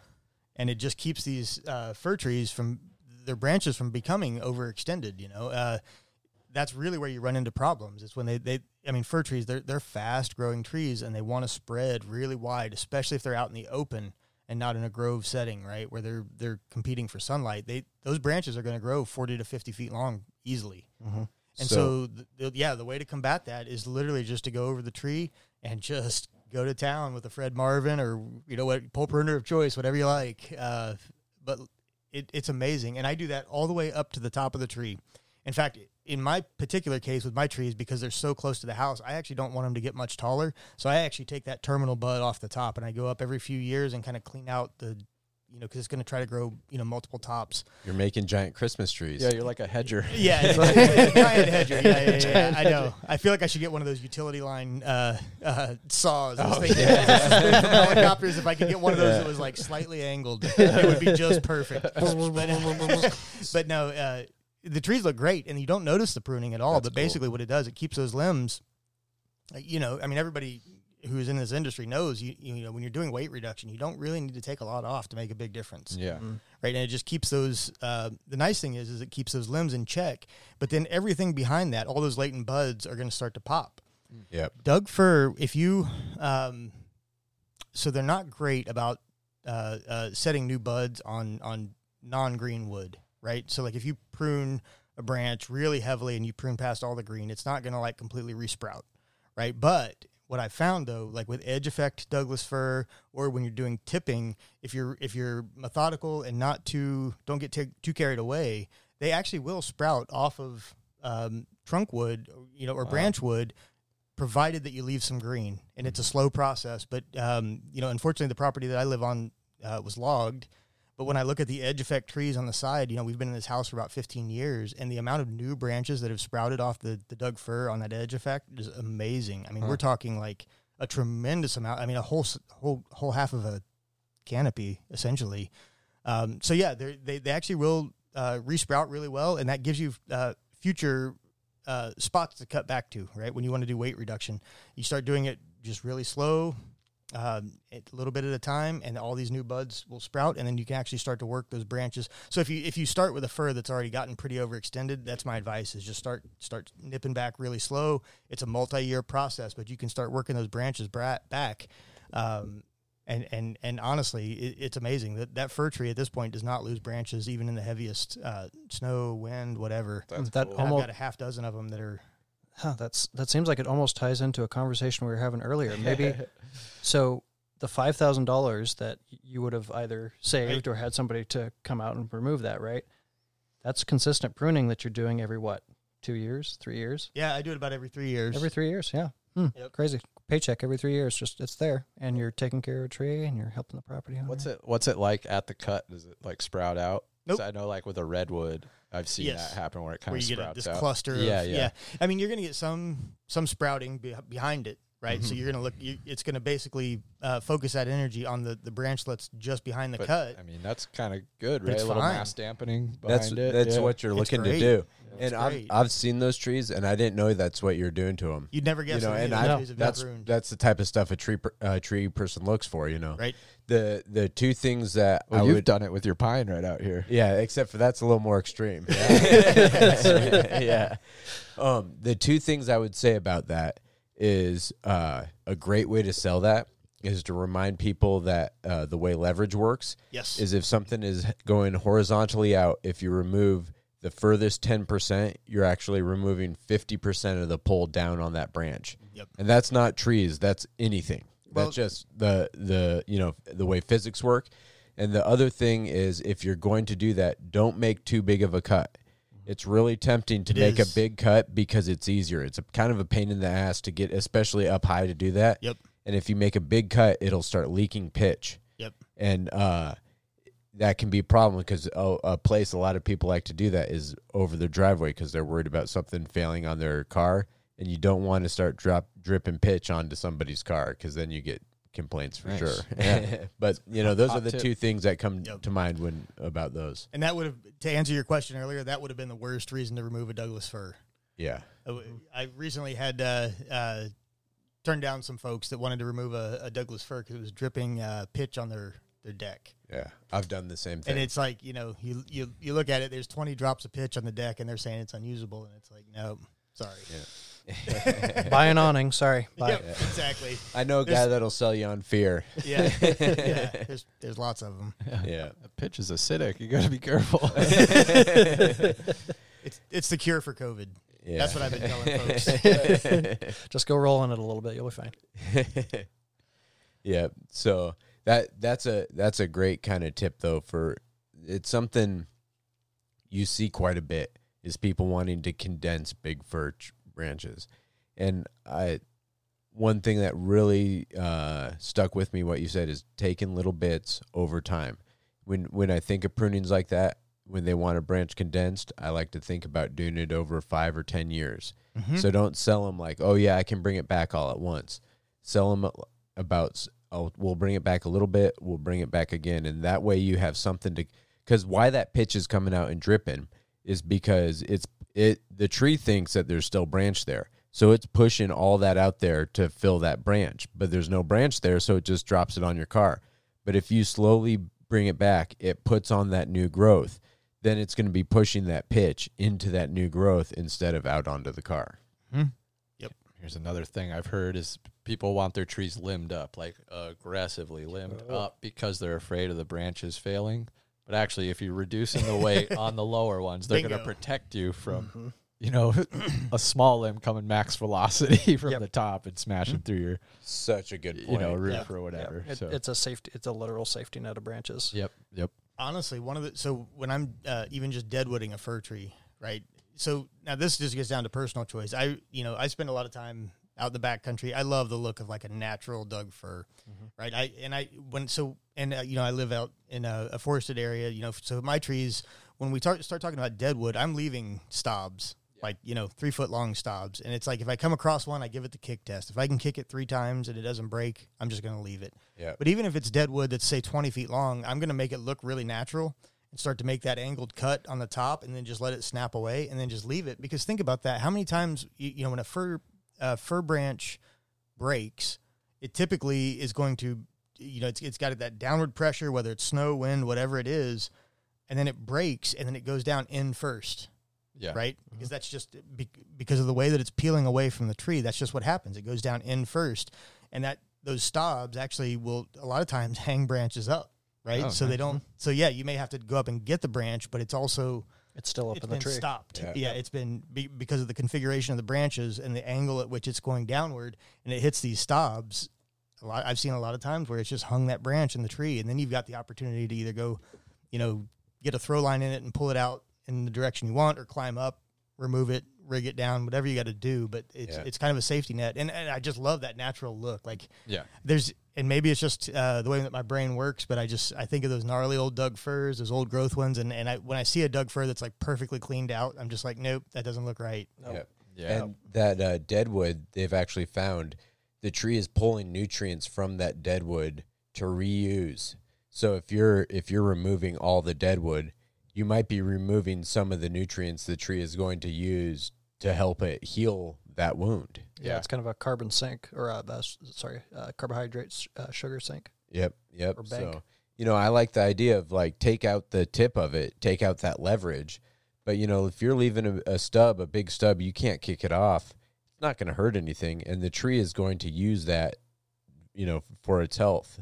Yeah, when I sell tree work, I sell like hazard mitigation, you know. So just like you were saying, that big limb is it's over the, you know, area where the kids play or whatever. Yeah, it's hazardous, but you could totally take it back to the stub, have a nice, you know, stable thing on there that's not going to fall off and hurt anyone, but leaving the deadwood. Leave the deadwood whenever possible. It's it's my approach because it doesn't need to come off. You're hurt you're cutting on the tree. You're not making it healthier by removing the deadwood. You're not. You can yeah. Yeah, and we've all worked in those big Doug firs, and like just the amount of branches. You're up on the top of the canopy. You're cutting like a few small little hangers out of the canopy. How many times on your way back down to the, the trunk do you have to fish that thing out again? like it, it's never just you just drop it and it falls to the ground. It's like you drop it and it gets hung up 20 feet below you, and then you drop it and 20 feet again. Yeah. Yeah. I wanted to make a quick point going back to the common problems. Um, here in the Pacific Northwest, we have OSU, which is just an incredible resource for trees. Mhm. Um, so if you're here and you got a question we didn't answer, you know, head over there. They have this cool diagnosis table. So it's like Douglas fir, oak, and pine, and it'll it'll say so description your Douglas fir, what's going on with it? Foliage is sparse, thinning, turning light green, yellow, and then it's got a big list of this could be what's going on. So check it out. Um, They've got a world class forestry and plant pathology yeah, uh, Yeah. uh, set up there. It's it you know it's amazing. It, it's really amazing. OSU is a, is a phenomenal yeah, institution. It is. yeah. So for this part of the world, I would say go check uh, check them out. It's a great tool to have. Where do we go from there? Uh, Random facts. yeah, let's Oh, go random find some cool facts. All right. You know, uh, one thing that's real cool, you don't really think about Doug firs very often, but they are an incredible food source for the Oh, yeah. forest around them. You know, everything from the tree voles eating the needles, porcupines, I think, eat the bark. Like get into that cambium, there's food in there. A lot of rodents will eat the the uh, pine cones. You know, so you don't really think of Doug firs as a food source, but they are. They are. Yeah. And I think some of it is stuff humans could eat. I think we could eat like in a survival situation. I'll bet there's I'll bet the seeds are edible. you can make tea out of the leaves. Yep, tea out of the needles. Uh, I think some of the cambium you probably wouldn't want to make. You know, you wouldn't want that to be the staple of your diet, or you might get uh, a little clogged up. But there there is nutrients within it that you know would be better than nothing in a survival situation. And if you cooked it down enough, you could probably derive some kind of nutrients out of it. You know, oh, guaranteed you it- could. make a pitch stew or something. Yeah, again, it might not be uh, a good long term fix, but uh, you know, in a pinch, it'd be better than nothing. I know there's a few gins on the market that have things like spruce, but Douglas fir is also one of those. There's Douglas fir brandy. Yes, and, I've even had a, uh, uh, an ale that was a Douglas fir ale. Ooh. I Uh, actually d- went to a local liquor store because I was going to try to find some Douglas fir booze for us tonight, but they did not have it in It's- I've, stock. I've seen like ferocious, Yeah. Douglas ferocious, Doug- but I don't know if they have fir in it. Maybe Doug Furlicious. that's I feel right, like ferocious. Yeah, that is that uh Deschutes. I feel like it has. Let's- We have to. We got to look it up. We got to look for it up. sure. Gotta, um, but yeah, going back to the seed crop, or going back to the food source, like according to this, sixty-five percent of each annual seed crop is consumed by moles, shrews, and chipmunks. Sixty-five percent Wow. of a seed crop, and like Doug firs are prolific um, seeders. Oh yeah, Like they have so many cones on them. Just think of how many, how many seeds there are just you know spreading on the forest floor. Yeah. A, uh, another cool random fact. Oh, you got something, Jamie? No, I just think it's funny that I've had this laptop open and I'm only using it to Google beer. just the imp- just the important questions, Jay. Just the important yeah. questions. yeah. So another cool fact is uh, the ancient Hawaiians.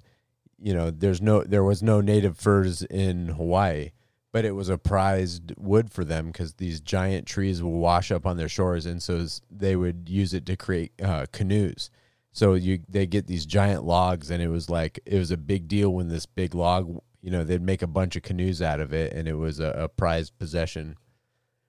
probably preserved much the same way that we were talking about the ones sunk over in the Bay of uh, Japan, right? Oh, guaranteed. And and you think about you know in the size of the logs that were probably washing up in Hawaii. I mean, how many canoes could you make out of a old growth fir log washing up on Waikiki Beach? I mean, at And least at the least one, right? And what are the chances? Think about that.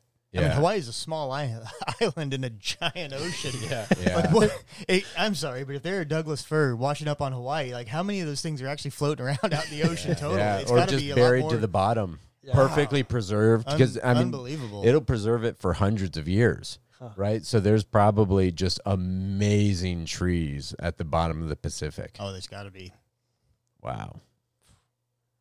One even made it into Loch Ness, and it's commonly seen. Loch Ness just built a home out of it. I am seeing a lot of beer recipes with Doug Fir, so all right, yeah. Well, yeah, we're confirmed, and it's ferocious. Doug fer- ferocious. ferocious. Okay. Not licious. Yeah. Ferocious. Um, Doug Fir also played an important part in American history. So when the USS Constitution had to be rebuilt, they were out of white pine, uh, eastern white pine, I believe. Uh, they were the whi- eastern white pine weren't tall enough to build the masts, so the three masts on the USS Constitution are now Doug Fir. Oh, cool. Wow. Oh, Yeah. In the 1920s, I think they did that. Well, we're here in Oregon. It was made our state tree in 1936. And it's on our flag. and It's on our license Our plate. license plate. And it's Mhm. on pretty much everything else that says in our beer. in our beer. Douglas fir brandy. Has anyone tried that? Well, I mean, I know what we're rough. I know what we're gonna try. Yeah. we might have a rough podcast coming up. If you want to, if you want to listen to us drink an entire bottle of Douglas fir brandy and then talk about trees, give us five stars, like us, follow us, or just send us a bottle of Douglas fir brandy. or that too. You can do that too. what's the tallest Doug fir you think you've climbed? Well, uh, the one that I climbed with you, the 307, 308? 307. 307. we- Yeah, 307. 307. yeah, that'd be mine too. Yeah. I'm guessing it's the same one. Mm-hmm. Same tree, yeah. I climbed one that was about 320, right around there. Yeah. Same. But it is gone. It is it, Uh, it- burned yeah, up? Yeah, it burned up in, Oh, no. in the in Fall Creek Ugh. fires years ago. Oh, yeah. Ugh. Yep. Yeah. So is what it is. Yep. Should we maybe? 300 Club, though. That's awesome. Yeah. Yeah. 300 Club. We're all there. We're all Yeah. there. Should we maybe do? Do you have more facts, Corey? I got another fact. yeah, let's hear it. Uh, uh, Pseudotsuga magricarpa, they are combining those two. They're making a hybrid with um, Menziesii, right? Uh, sorry, macrocarpa, the one down in uh, Southern California. They're combining that, and they're finding that it uh, it produces the same uh, a a comparable lumber to the just the Menziesii, right? But it's more drought resistant. That's good. So That's good. Yeah. Actually, you know, one of the things we really haven't talked about is like what are the conditions that that Doug fir would thrive in, right? And we, because we're seeing so many that are dying here uh, in the Northwest, and we're finding that they're, you know, to be honest, they they kind of have a narrow slice that they really like to grow in as far as uh, climate and just conditions in general. Because we're seeing they're they're not a very uh, water tolerant tree in terms of heavy soil. Now, obviously, you know, to say that they're not a water water tolerant tree in the Northwest is a, very broad generalization, but if you have a heavy clay soil in a very wet environment, Doug fir is not going to do well. And you see a lot of, um, you know, I mean, you just see so many uh, uh, reprod plantings where th- that's all they plant is Douglas fir. I mean, they're blanketing hillsides in Douglas fir, and you know, when you get down into the draws and into those uh, creek beds, and if you have a heavier soil in those areas, they're not going to do well Hmm. right?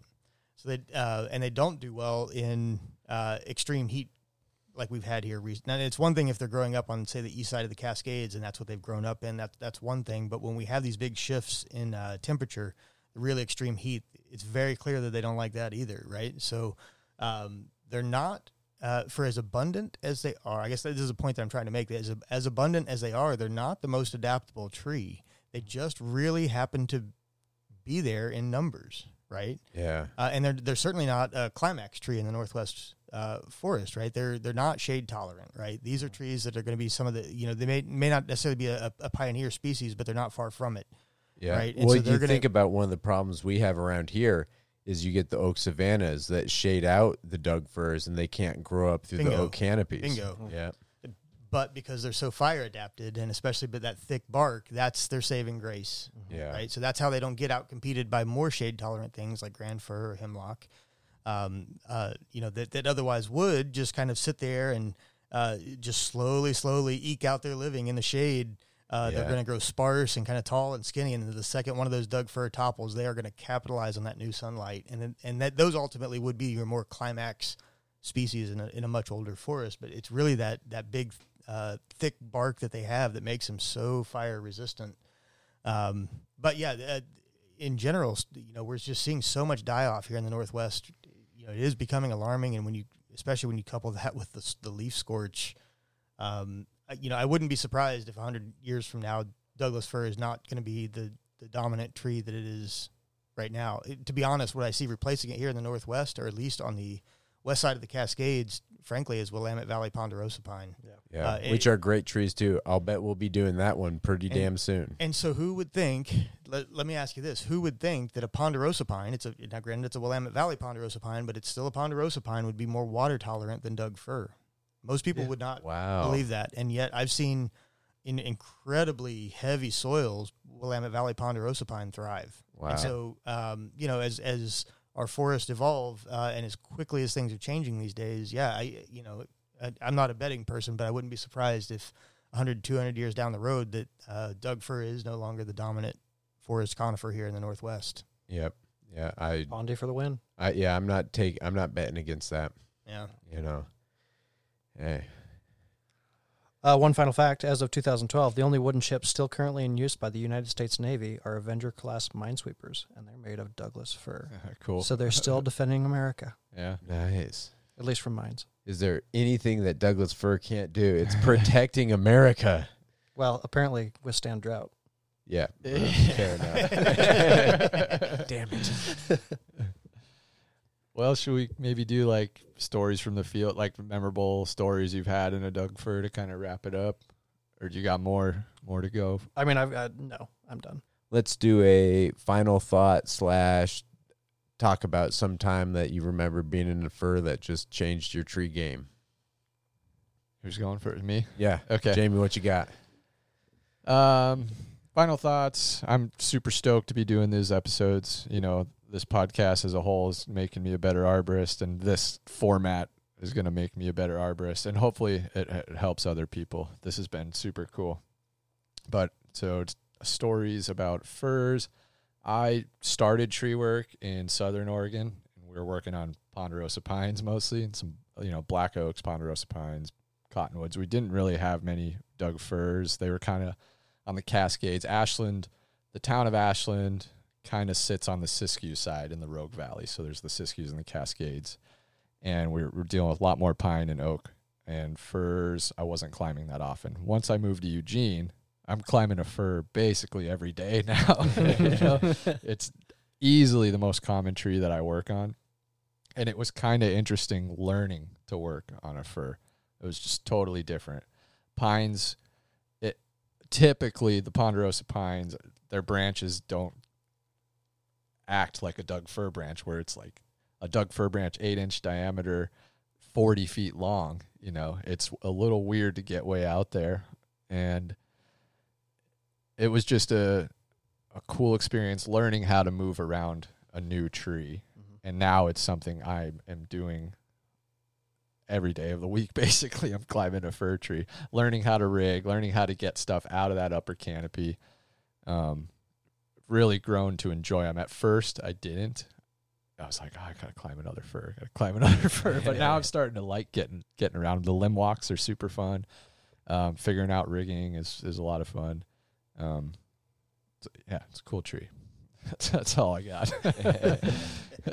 So yeah, uh, ditto to what you're saying. I'm I'm uh, really excited that we're going to be doing Tree of the Month. I, I haven't spent a lot of time on the podcast, and I was really excited to get the invite. And uh, you know, as much as I love to climb, I'm I'm a total nerd too when it comes to uh, tree ID. Uh, so yeah, uh, and I'm kind of a rare plant collector, and uh, so this is really exciting for me to to be here to uh, be able to offer you know some info on this. But um, yeah, and just generally speaking, I mean that you know Doug fir, it, it's one of my favorite trees. I mean, it's hard to pick a single favorite tree, and, that's the case for most folks. But uh, it's one of the trees that really brought me out here. You know, seeing these trees in in photographs and in movies and on television. You know, I'm an Ohio uh, native, and seeing this from a little kid, I knew from about the age of about five years old that I was going to wind up out here in the Northwest. And the Doug fir is just a, such an iconic piece of that. And yeah, so that's what I would say is that. Um, it's my favorite place to be is up in an old growth Doug fir, just looking over the, the beauty of the Cascades.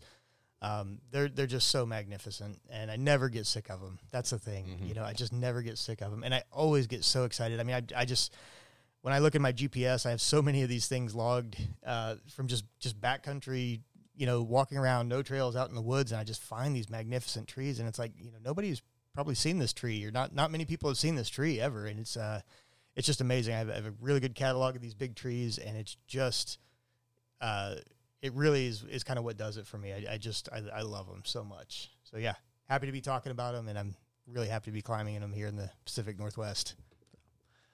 Yeah, so I'm I, I kind of echo Jamie's sentiment. I'm I've you know grew up in the Pacific Northwest. I've been a tree climber in the Pacific Northwest for my entire career. I've climbed other places, but that's you know ninety nine point nine nine percent of my climbs have been here.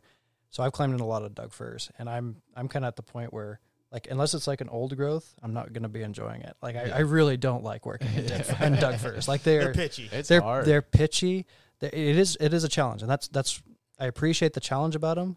I don't appreciate actually doing it. I appreciate it afterwards, like going through doing a big climb and being like, oh great, I you know I got through it. I did all this. It was tough, but I got through it. But actually, like cutting the branches and every every single one like break, like when you're halfway through it, like trying to do a limb walk and then having the whole limb break. And yeah, I'm just I'm not a huge fan of working on. 'em. That being said, um, there is a really cool specimen here in town on uh, Jackson and 10th, just south of uh, just south of 10th, kind of near Monroe Park. It's a weeping dwarf Douglas fir, know exactly the tree you're talking Yeah. about.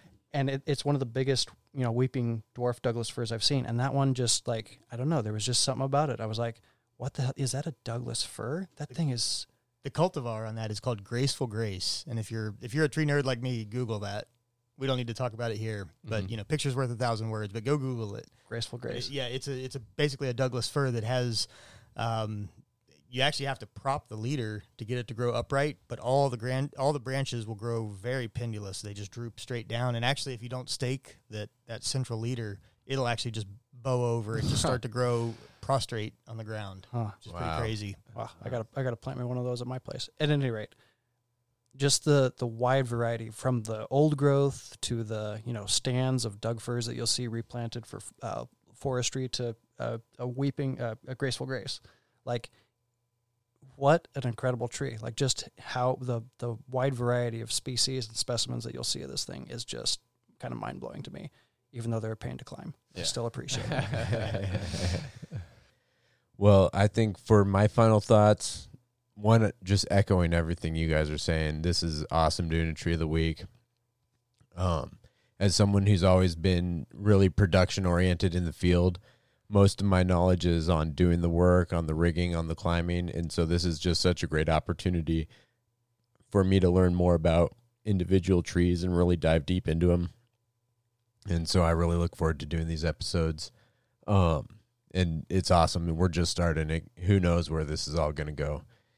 Um and kind of you know all my the last 22 years i've been climbing trees in eugene. So douglas fir is such a staple of it it is the the smell of it the taste of the needles the uh yummy, yummy taste. oh the iconic for me you It know really it, is. it the the workflow of you know if you give me like a hundred foot doug fir removal it might be where i'm most dialed in on doing a removal just you know with my eyes closed so it it's really fun kind of talking about these trees and going to another level which and learning new stuff about them because the doug fir is tree work in eugene oregon you know it, it really is just what it is so I think uh, a company could make a living just doing firs. yeah, the fur expert yeah. I only work in Doug firs. That's Yeah. it. Well, Furlicious is the company name. Ferocious or ferocious? I like Furlicious. Yeah, that, that's way better. phenomenal.